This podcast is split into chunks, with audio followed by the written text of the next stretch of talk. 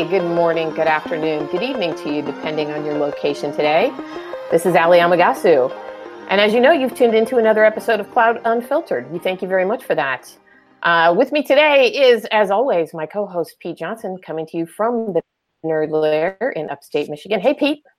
Hey, Ali, how are you doing? I, I think I finally, it's the time of the year where I'm starting to surpass you in weather quality because it's 67 degrees outside today and just gorgeous outside.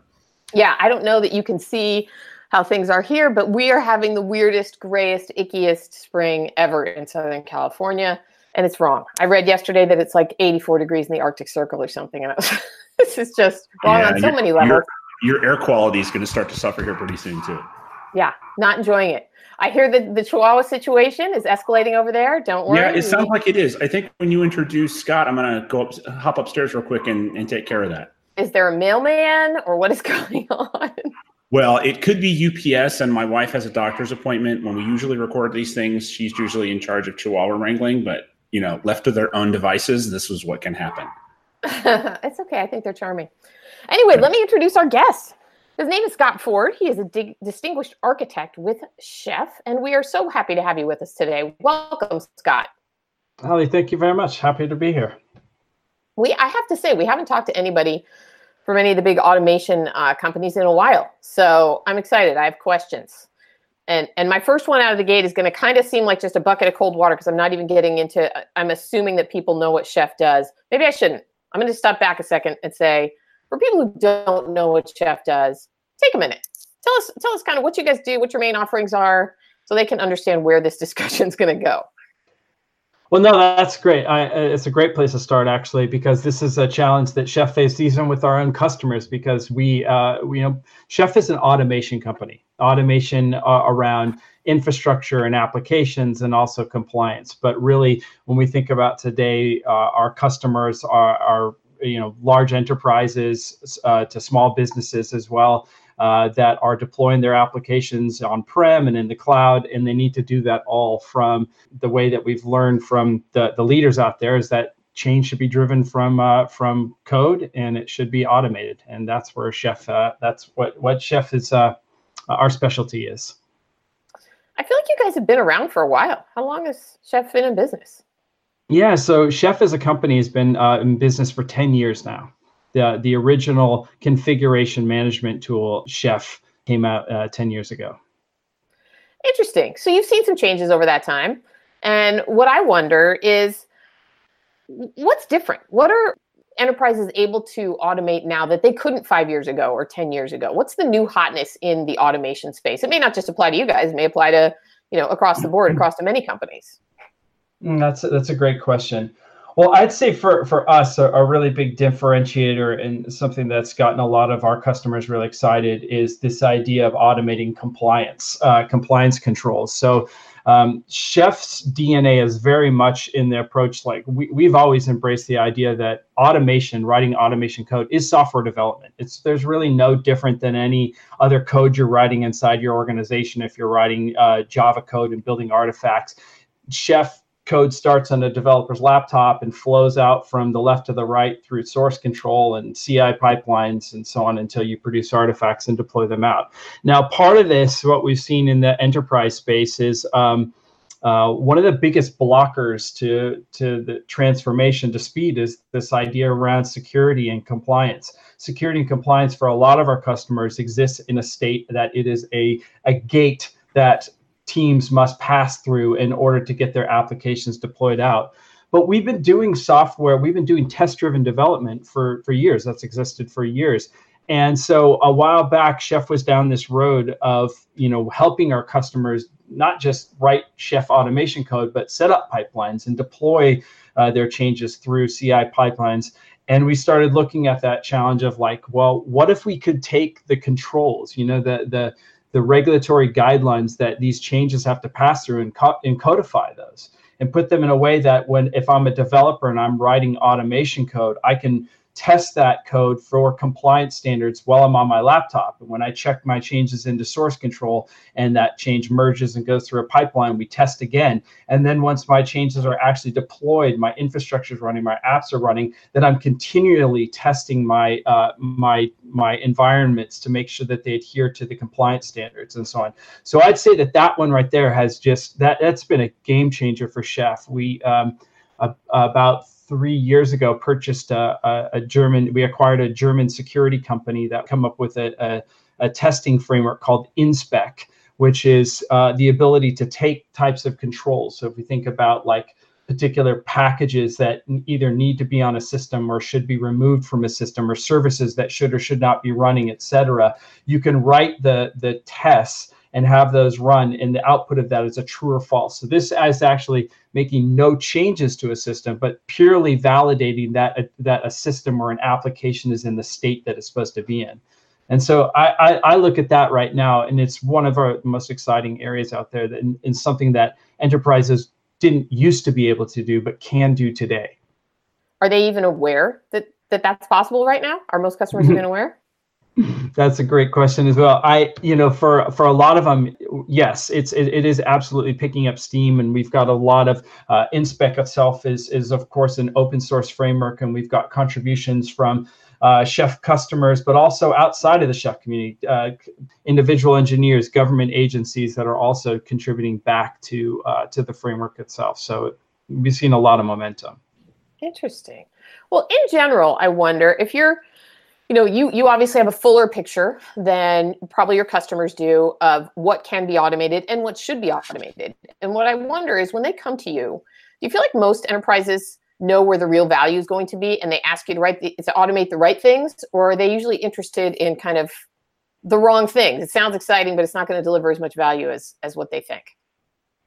Enterprise is it's a it, enterprise by themselves god we could spend this whole time talking about this specifically but um you know, we live in a world where where I feel that a lot of IT and in enterprise, there's still a lot of centralized IT, IT that owns specific function, and there in, there's this foundation that came, you know, years before of buying solutions that you install and set up and um, and uh, deploy, and you start to get value out of it. But automation is something that somebody has to write, you know, so. Um, so in the beginning there is this this place uh, you know enterprises have to to grapple with this idea that it, there is this whole right digital transformation that people like to talk and throw around but it's for real. I mean you can't just deploy devops in an environment and hope and it just works. It's not like that. There is this transformation about all the other things that go along with it.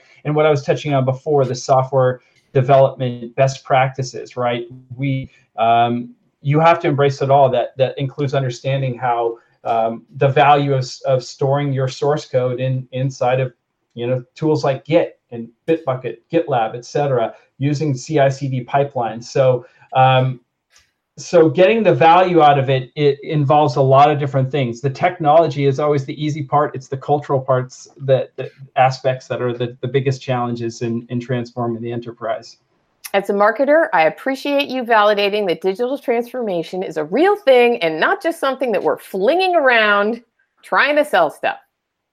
Pete i have it to is. imagine that this provoked a question or two from you.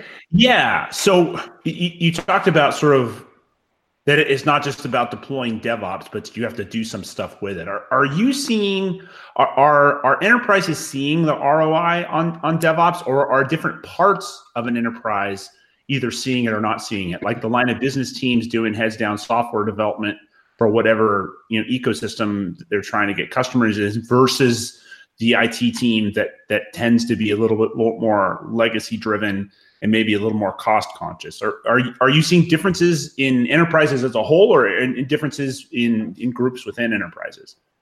Yeah, I would say it really it depends on the group that you're talking with, and and and it really does. And uh, in in the places where I've seen success, it really does involve a whole from top down, everybody on board. So I, I don't know who in the audience out there has read the Phoenix Project, but that's like that's for real. Like finding finding a leader with the the vision to and and the courage to be really bold about thinking about the the way to solve that challenge you, you can you can have absolute success i can't cite specific customers by name on sure. this but i've i've had the privilege in the last five years and, and even in the last year and a half to work with some incredible leaders that have been backs against the wall it projects that have deadlines that they they realize are not going to deliver, not the long term. They might deliver a short term goal of getting some IT automation project out there, but the longer term, how do we actually build something that's sustainable? It really does take a, a Phoenix project scenario to go in there and let's do something from end to end. Let's take an application and let's see, let's automate the whole thing from left to right. When I say left to right, I'm always talking about change starts on the developer's laptop. Somebody's going to write code somewhere so open up your laptops, write some code. Let's get that into source control and let's start collaborating in that way. The enterprises that I've seen have the most success are the ones that they have this foundation where they believe that everything should be driven as code, right? Everything should be driven as code versus the teams that are not having success where they are the human handoffs between team to team, that kind of central IT design where you have the VMware team that spins up VMs. Uh, could you imagine like if AWS launched EC2 and they're like, guess what? You can have VMs as fast as you want them. You're like, great, I got my VM. And they're like, well, how do I log into this? Well, you got to open up a ticket and there will be an IP address assigned to you. And that should be done in like a week that's for real. I mean, that's the type of stuff that we see in there where it's not code driven. It's not an API that I can launch and get an, an, an environment spun up, but it is actually these types of, of um, handoffs, manual handoffs between teams. And those are the areas where we really see the, the possibilities of automation start to fall short. What, what was the name of the book?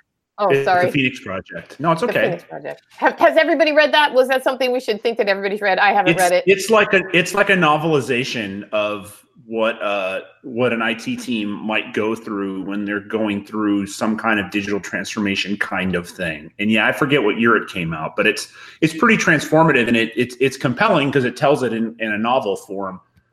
Um, as opposed to you know a data sheet or or something like that. But but yeah, Scott's right. It's it's those those are the kinds of leaders that you need. And what I was going to ask as a follow up is, do, do, you do you see people sort of seeing the scarcity? Because I've been in this business, I've been in tech for long enough that the the scarcity, the scarce resource used to be the physical machine, and that's why you protect it with with a ticketing system is because it used to be if you screwed up a physical machine, it took you several months to get a new one. So that's why all these processes exist to protect against change control on those physical machines. But as the unit of compute got, you know, when it went from months to to minutes to seconds to to in some cases milliseconds, that no longer becomes the scarce resource. Now human time has become the scarce resource, and much to your point, the more that you can automate, the less human time you can take out of a system. Do, like what percentage when you when you even get involved in a project at a customer? Like, do they already get that, or is there some convincing that still has to be done? Oh, there's still often a lot of convincing that needs to be done. Absolutely, and you know, for for better or for worse, we're, we, in Chef we we talk often about this idea of shifting left. Right, shifting mm-hmm. left is the is the idea that again, if change is starting on the laptop, let's try to do as much of the testing and and automation that we can do starting on the laptop is possible. So, Pete, to your point about VMs, right? Uh, it, if I have to request a VM from Ops and they're going to launch it out for me in a week that I can log into, I may make changes to that VM. Uh, the next time I go to run my tests against it, if there are changes that existed from my previous tests in there, I'm not starting from a clean state. All of a sudden, you're starting to, to introduce risk further out into the right as we get systems that are not like production and not repeatable. One of the areas that we start off with in the world of Chef with any of our customers is the this idea around local development, the ability to provision a VM using tools like Vagrant or, of course, EC2 or Azure, spinning up VMs quickly that you can spin up, run your automation code on, be working on automation code, iterate, tear it down, and then the next morning spin it right back up, and you're in the exact same state. Um, there's another piece, of course, that goes along with this that we do a lot of work on, which is creating base images from code and so on. But you know, anything that we can do to shift left, uh, get get people to to value, get people to a repeatable process, more efficient process. We're going to drive down risks. We're going to we're going to drive down costs. We're going to make people more efficient. Ultimately, go faster. Right. So I'm I'm at risk here of exposing my um, true lack of technical knowledge here, but I'm going to ask the question anyway. I'm wondering where automation and AI intersect, if they ever do, because as as somebody who'd be an end user, to me, I don't know that something that's automated would look that much different to me from something where a smart machine has figured out my habits. When Ali launches a cluster, I automatically, you know, if it's been automated, we these are her security settings. It's going to connect her to this network. If this is her storage, da da da da da. Now, whether a machine that's happened from machine learning software or from automation software that act, someone's actually entered those parameters, probably makes no difference to me. So, does it become part of your solution, or is it two separate things that should stay separate? Well, Chef, as far as using AI in our own products, that's not that's not something that we're focused on right now. Chef is more about the glue. When you talk about Ali launching out a cluster, the glue that brings that all up and the way that systems communicate and find each mm-hmm. other and talk, that's really where uh, where automation starts to to cross into in, into something like AI. Yeah.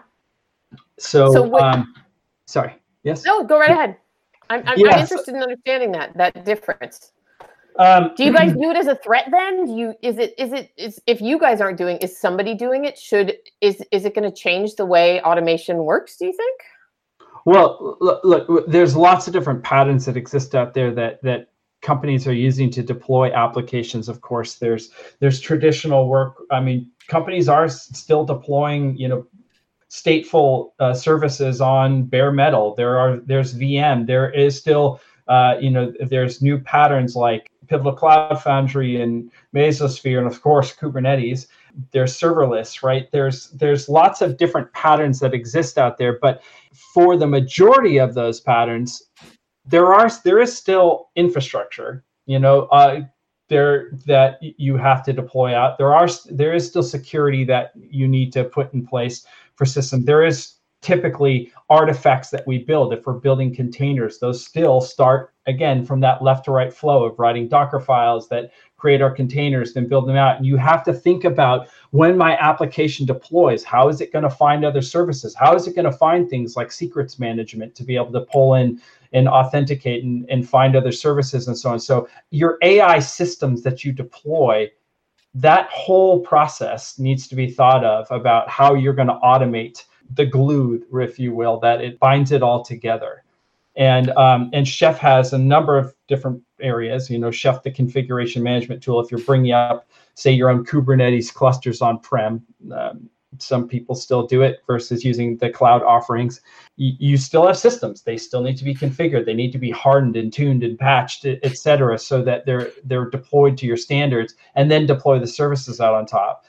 Chef also has uh, an application automation framework, which is which is not uh, as widely known throughout our community and uh, throughout the, the space out there, which is called Habitat, and it deals with uh, the the higher level abstractions around really solutions that we need around application automation itself. So how do we build our application into artifacts? How do we, where do we want to deploy those uh, uh, those artifacts to? Once they're deployed, how do we deal with the application lifecycle management of them? So how do we update them? How do we configure them? How what are the life?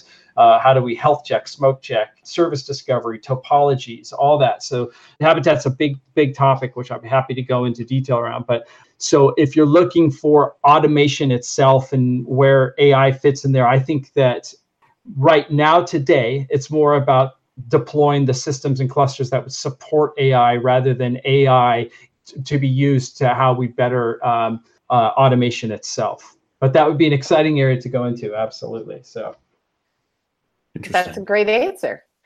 You know, you, you mentioned on-prem uh, Kubernetes deployment and it, it made me wonder how much how much are you seeing as far as private clouds? Uh, i know there's a number of of companies coming out with it seems like on-premises solutions lately to complement say a, an existing public cloud presence. You know for whatever reason there's there's data that they need to keep on site. There's uh, software they need to keep on site. Are you guys seeing a lot of that so uh, believe it or not in the fortune like you know, the the global 5000 companies and a lot kind of larger mid-sized enterprises it's 100% all of them still have their own private clouds. I can tell you that some some of the biggest names that you and i know here in up and down california and southern california that have told us for the i in my first year that i was here at chef i was on site everything's going to aws 100 everything's going there you know what they're still deployed on-prem and this is because it projects are not easy they're really they're really i can see that anything net new could get deployed out into AWS. But as far as like, are we ready to just shut down the data centers? No, we're not. So it's still across our customers, it's the, the ones that I'm dealing with, our largest enterprise customers, it's 100% of them still maintain their own data centers. And in some cases, they're deploying, they're, they're standing up newer data centers right now, um, more modern data centers as well. So I still, it's going for from my viewpoint, it's going to be hybrid for a very long time. There you go, listeners. Don't feel guilty if you still have stuff in your own data center. You're not the only one, not even close. Yeah. Yeah. Now, of course, they, as I said before, they've all got they've all got the the newer initiatives out there for for microservices and serverless and so on. But but there are certain workloads that exist that either they're not going to ever port to one of those platforms or um, they need to keep them on-prem for some, some from some specific reason. So yeah, there's some really, really neat stuff. I mean, so much to go into around that, um, you know, concerns around security of, you know, certain enterprise customers feeling whether or not they can trust going into the public cloud. Um, but then also the other things that are prevent preventing them too are like right now there's this burning issue out there for a lot of our enterprise which is the end of uh, windows 2008 support.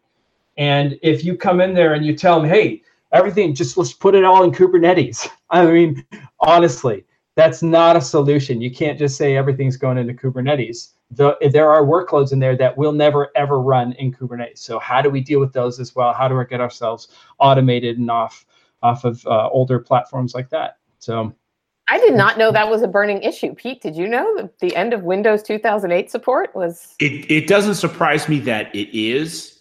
And, and I would imagine that that's like a that's like a tell question that you might ask a customer at the beginning. I mean, you mentioned running on-prem, r- running services on bare metal hardware too. I, I know, like for an example, it, has been a while since I've had to do an, an in customer pre-sales presentation. But if you if you walk into the the room and they hand you a VGA cable to connect yeah. to the to the to connect to the to, to the uh, projector as opposed to an HDMI table cable or a Cisco proximity device. That tells you about sort of where a company might be generally in their technology adoption. So I take it from that laugh, Scott, that you you agree with that. That sometimes there's, there's tell questions like that that you can you can tell within five minutes about what kind of what the conversation is going to be like, right?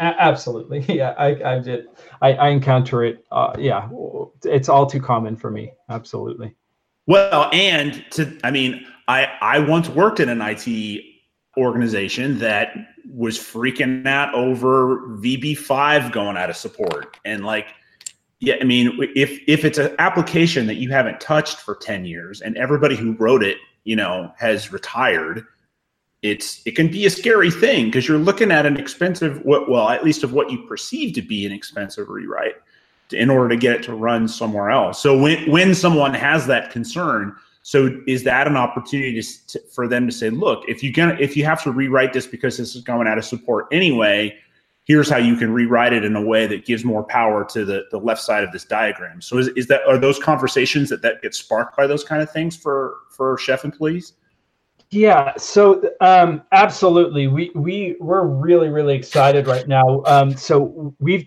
with Habitat specifically. So Habitat is application automation again. It's it's uh, you write what are called plan files that describe how to build an artifact.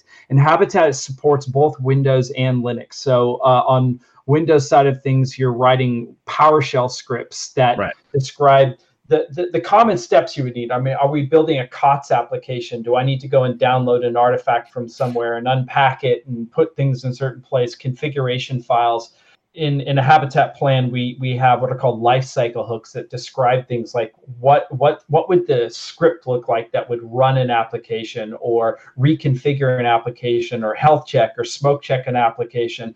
And each one of those scripts is also bundled up in this artifact that we write. Uh, just like automation that we were talking before that like it somebody's got to start and write this from scratch. Uh, what we looked at around the windows 2008 issue that's going on out there was is there a way that we could actually inspect these systems somehow and build habitat plans automatically for our customers? Right. And what we were able to determine is the answer is yes. So uh, with Chef's compliance testing framework, InSpec, we were able to write profiles that describe questions about our about uh, applications deployed onto Windows 2008 servers. So we're talking specifically like ASP.NET IIS applications and be able to run our InSpec compliance tool against a server and automatically build a habitat plan as well as the configuration details um, you know uh, so habitat can bind to other services and so on so uh, it will automatically populate binds to databases, et cetera, and give you a, a point that what you end up with is a Git repo that has a habitat plan that you can take back to your local laptop or you can drop into Azure DevOps and you can just right. run a build. And it will produce you an immutable artifact that is your application, all of its dependencies. So when I say all of its dependencies, all of its configuration, all of the system DLLs that are needed to deploy that particular application are all bundled up. And in and with this versus like a lift and shift where you go in and you take and you recreate it somewhere else we actually what our customers are left with is a complete ci cd p- pipeline for building and deploying their application. And with this immutable artifact i can go and run that on a vm i can go and run that in the cloud i can run it on prem but habitat artifacts that you build can also be exported into other formats including uh, docker containers. You can build you can export to Helm charts, Pivotal Cloud Foundry, Mesosphere, and more. So you have one pipeline that can take your artifact and then run it in different places that you need to be able to run it. So, so once you get that initial bundle and you can get it into that habitat format, then you then you've got some choice that you've got going forward. Yeah, absolutely. And we proved this out with some of the just nastiest applications too. You know, when you come out with new technology like Habitat, I mean, obviously one of the first questions any enterprise can say is like, prove it. And so yeah. we've had we've had customers come back to us and we said, listen, give us something give us something hard give us something of of importance to your company it can't just be like yeah of course you did it with that one and it's like I, I want something that means something to the business and let's so that we can port it. And we've had customers come back to us. Uh, you know, one example was an old uh, application that was running on uh, uh Windows 2003. It was um, uh, an old Com Plus application. They had uh, mm-hmm. it was a, a COTS application, so consumer off the shelf, and this application was handling uh, financial transactions with the Central Bank of Brazil. So literally, this this large enterprise, any of the dealings that they had, uh, the the work they were doing was going through this particular application. It was taking them like you know two to three weeks to deploy out new versions anytime they got updates from the vendor. And what we were able to do with um, the, the barrier to entry for Habitat applications is 32 bit or higher, and it needs to support a silent install. So in that that's kind of that's par for the course for, for really any automation. You can't automate something that if you have to click through a GUI and, and click yes, yes, next, next, right? So we did a little bit of back and forth with the vendor, but when we came back to this particular customer, we were able to show their application building in under 30 seconds, deploying out instantly wherever they were running it. And we showed it running on the latest Windows 2016 VM, but also running in a Windows 2000 uh, a Windows container as well. So it's extremely portable and and uh, and you know the results that we're getting with building applications that people thought were really unautomatable are are we're, we're able to do. So it's really exciting Com, stuff. Com objects for the win. I didn't think we'd go into this conversation and mention com objects for you kids out there, that predates .NET, and I had to look that up. .NET's first release was in 2002, so COM objects was the Microsoft technology that predated that. So imagine having to take an application that's got on 18 year old technology and getting it to run in a container. That's awesome sauce. it is indeed. And I'm still fixated on these enterprises that are dealing with the end of Windows 2008. What happens? Like, what's their deadline? How long do they have to figure this out? Well, so it's really it's it's it's a cost question, right? Because you yeah. can, of course, go and pay Microsoft for extended support, and ah. and so it's it's cost and how much do they really want to go in there and do that? Microsoft, of course, would love to see these workloads in in running in Azure instead of, uh, and so you know there, there's lots of um, lots of companies out there with skin in the game trying to help solve this. We've got a kind of unique approach how we want to go about it, which is not just not just a lift and shift, but a, an application modernization and transformation. So we can get you from going to, I have no idea how it's built to, yeah, there's the actual plan, how it's built. It's running through a pipeline and it's delivered the same way that we deliver, you know, the, the, the same shape that we would deliver an application or build a container as well. Interesting. Yeah. Hey, we're running up against the end of our uh, our time limit here, but I want to I want to make sure we cover everything. Are there any questions I haven't asked you yet that I should ask you about what's going on interesting in the uh, automation space? And and also Pete, if there's anything left that you wanted to ask. I'm I'm good. I was like I said, I'm I'm thrilled that uh, that that COM objects came up. That that we rarely have a guest that knows what that is. So I'm I'm feeling less of an old man right now. So thank you for that, Scott. well, Pete, I'm I'm thrilled that you didn't go and uh, ask any follow up questions about COM objects because I am actually a Linux systems administrator. That's the route for me. But uh, over these last few years, you know, Chef has always tried to treat Windows as a first class citizen. So the work that we're doing just in Chef the configuration management inspec and now habitat as well has forced my hand to to learn about all kinds of things. I thought keep me away from that stuff. I know right? Well if, if you need help I, I was windows nt4 certified in 1998 so you've got a you, you've got a, a back door should you need it.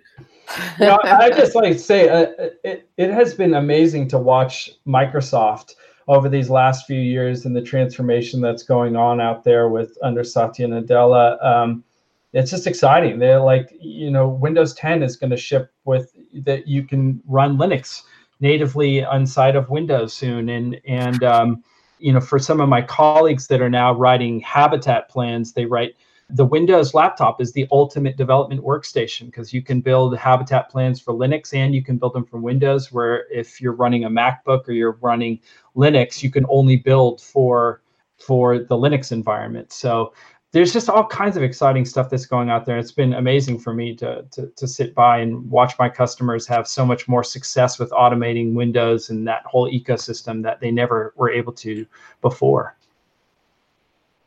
Cool stuff. Great. Well, thank you so much for joining us today, Scott, and sharing, you know, your insights into what's going on in, in the world of automation and what enterprises are struggling with. We appreciate it. And I think it's always very, very helpful to our listeners. So we appreciate your time today. Thank you. Oh, I can't thank you enough for inviting me. It's uh, I really enjoyed enjoyed the conversation. Great. Have a great afternoon. Thanks. You as well. Bye-bye. Bye. Bye-bye, Pete. Bye.